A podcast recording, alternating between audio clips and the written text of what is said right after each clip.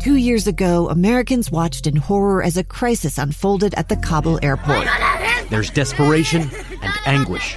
More than 80,000 Afghans have since arrived in America, but this story is still unfolding. I'm Andrea Martin. In my new podcast, Stranger Becomes Neighbor, we'll find out what happens to these new arrivals in our communities. Who would help our newest neighbors? Follow us at kslpodcast.com, Apple Podcasts, or anywhere else you listen. Inside Sources. Inside Sources. Inside Sources. Where KSL offers Utah deeper insights on the news. Host Boyd Matheson divides rage from reason and elevates the conversation on issues crucial to our community. On KSL News Radio 102.7 FM and 1160 AM. Welcome back to Inside Sources. We're broadcasting live today from the Michael O. Leavitt Center of Politics and Public Service as we march our way towards the second congressional debate, which will be held on the campus of Southern Utah University, 6 o'clock tonight. You can hear that live on KSL News Radio. I'll be moderating that debate. And uh, we're really pleased to have joining us now. We have Mary Weaver Bennett, who's the director of the Leavitt Center, and also one of those students, Abigail Hales. Uh, welcome to both of you. And uh, Mary, let me start with you. Uh, as the director of the center here, uh, we've been so impressed with the students that have come through. Uh, they get politics, I think, better than than most the rest of us. Give us some perspective in terms of what is happening here at the center. Well, I have to say. Um we are the only completely 100% student run political center at a university in the state of Utah. So it's they get hands on and they do everything.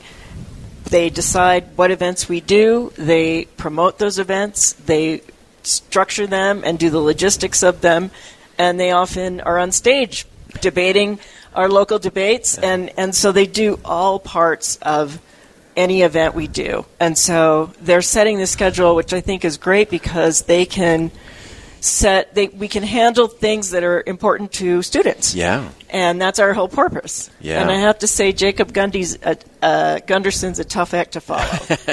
he, he did really well, but we're going to turn to a, a real expert expert that I'm going to get some pointers from. Uh, Abigail Hale's a student here at Southern Utah University, and Abigail, I understand you got to moderate the uh, the local ba- debate around the school district and some of the local House races. Uh, so, for a guy who's going to be on stage about three hours from now, uh, what's your first piece of advice to the moderator? Um, it's really hard. I got super nervous. Um, clammy palms, which is great.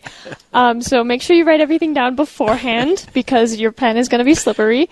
Also, practice the names. The names uh, of the uh. people got stuck in my throat a lot. Uh, always a little tricky there. So, what did you learn in preparing for that debate as the moderator? A lot of us just show up and listen to the debate and say, "Oh, she was good, he was horrible." Uh, what did you learn as the moderator? I learned that the moderators almost have to put as much research in as the candidates to just mm-hmm. come up with the questions. And so I also learned about a lot of the current problems Utah is facing. I'm Dave Cawley, investigative journalist and host of the podcast Cold.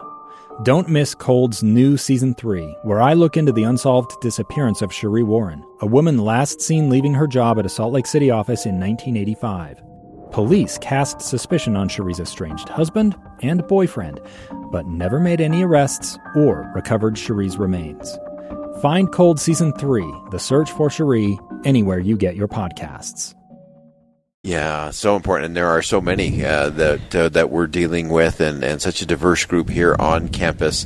Uh, Mary, as you've uh, been involved with the center here, you know we obviously look back uh, with a lot of fondness to Secretary Leavitt, former Governor Leavitt, uh, who the center is named after. One of the things that I love about the center is that it's not just politics; it's really citizenship, but there's a really a big leadership component. Describe that to us. Absolutely. Well, as I said, when when they're putting on events, you know, each each one of our students uh, takes a turn at the helm, mm-hmm. and so they they learn how to work with other people and how to motivate other people and how to take into account different types of personalities and people have different types of learning some learn with the written word some learn visually yeah. and so they're learning about all of those differences that people have, and that really prepares them so well in any career they have. Yeah. Because wherever you work, you you will have to work with all different kinds of people. That's right. And so that is an experience I think that you don't really get in any other place on campus. Yeah, for sure. Uh, so powerful. And, and, Abigail, as you've had your experience, not just as the moderator, but as other uh, parts of what happens here at the Leavitt Center, uh, what are some of the key takeaways for you? What have you learned, and how do you hope to apply those? I have learned so much about working with people, like Mary says. There's just so many different personalities, and usually I am a lone wolf. I like to do it all myself because I'm a bit of a perfectionist as well. But working with all these people, I can see where that can't always work, and it doesn't always work.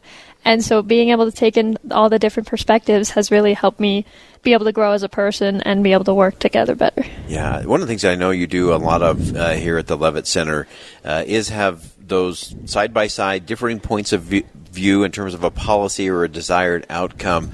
Uh, we've just been talking about the dignity index and how we treat those that we disagree with. How have you seen that with some of your peers here on campus? Um, there's definitely some fellows here that I disagree with, but it's only the political and or other subjects, so it's not their entire being. And so I've learned to mm. find the stuff I can agree with and the stuff I disagree with, and I can still respect them as a person because that's not the entirety of who they are. Yeah. Oh, I love that. I think that's such a great perspective, Abigail. Uh, that it's it's just it's not their entire being. It's just a, a portion of it. We actually had a student at a, another university uh, when uh, former Vice President Mike Pence came to town, uh, and this person was opposite point of view uh, in terms of the former vice president. Actually, said he had he had spent years arguing, debating, disagreeing with everything that the former vice president ever said, and then he was in the room with him and he said he was not the monster I had created in my mind.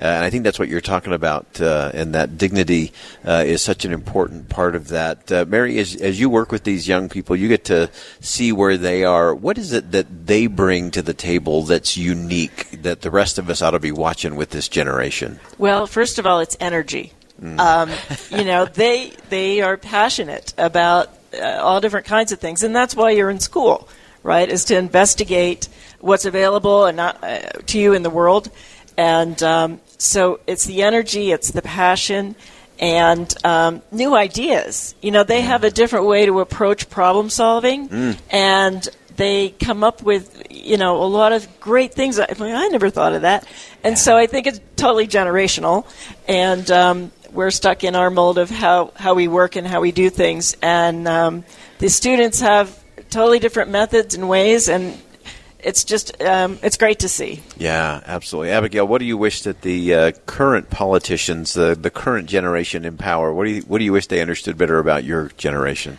It's kind of like what Mary said, how we have learned to do things differently just because mm-hmm. we've grown up in a whole different culture. Yeah. And so I really wish they would be more open minded and learn to step out of that mold because we will we've learned to do things yeah, differently. Definitely, so so important. And uh, obviously, there's a, a, debate tonight. We'll be uh, on the stage. I, I may, uh, hopefully, you'll be sitting in the audience, Abigail. And if I panic, I may just say, "Coming to the stage now."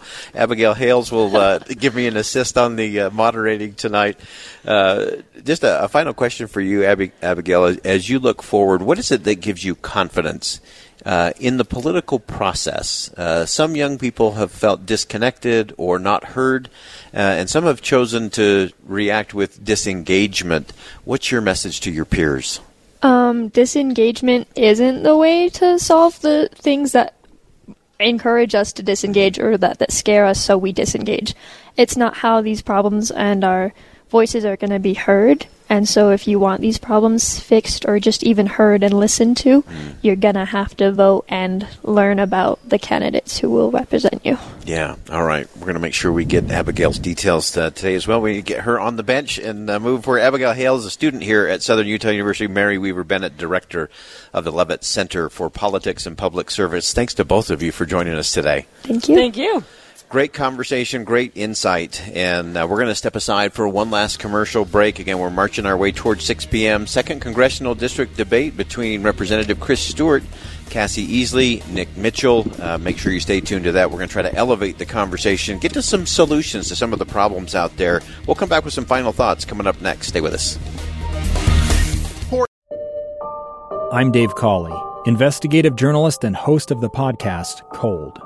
Don't miss Cold's new season 3, where I look into the unsolved disappearance of Sheree Warren, a woman last seen leaving her job at a Salt Lake City office in 1985. Police cast suspicion on Sheree's estranged husband and boyfriend, but never made any arrests or recovered Sheree's remains. Find Cold Season 3, The Search for Sheree, anywhere you get your podcasts.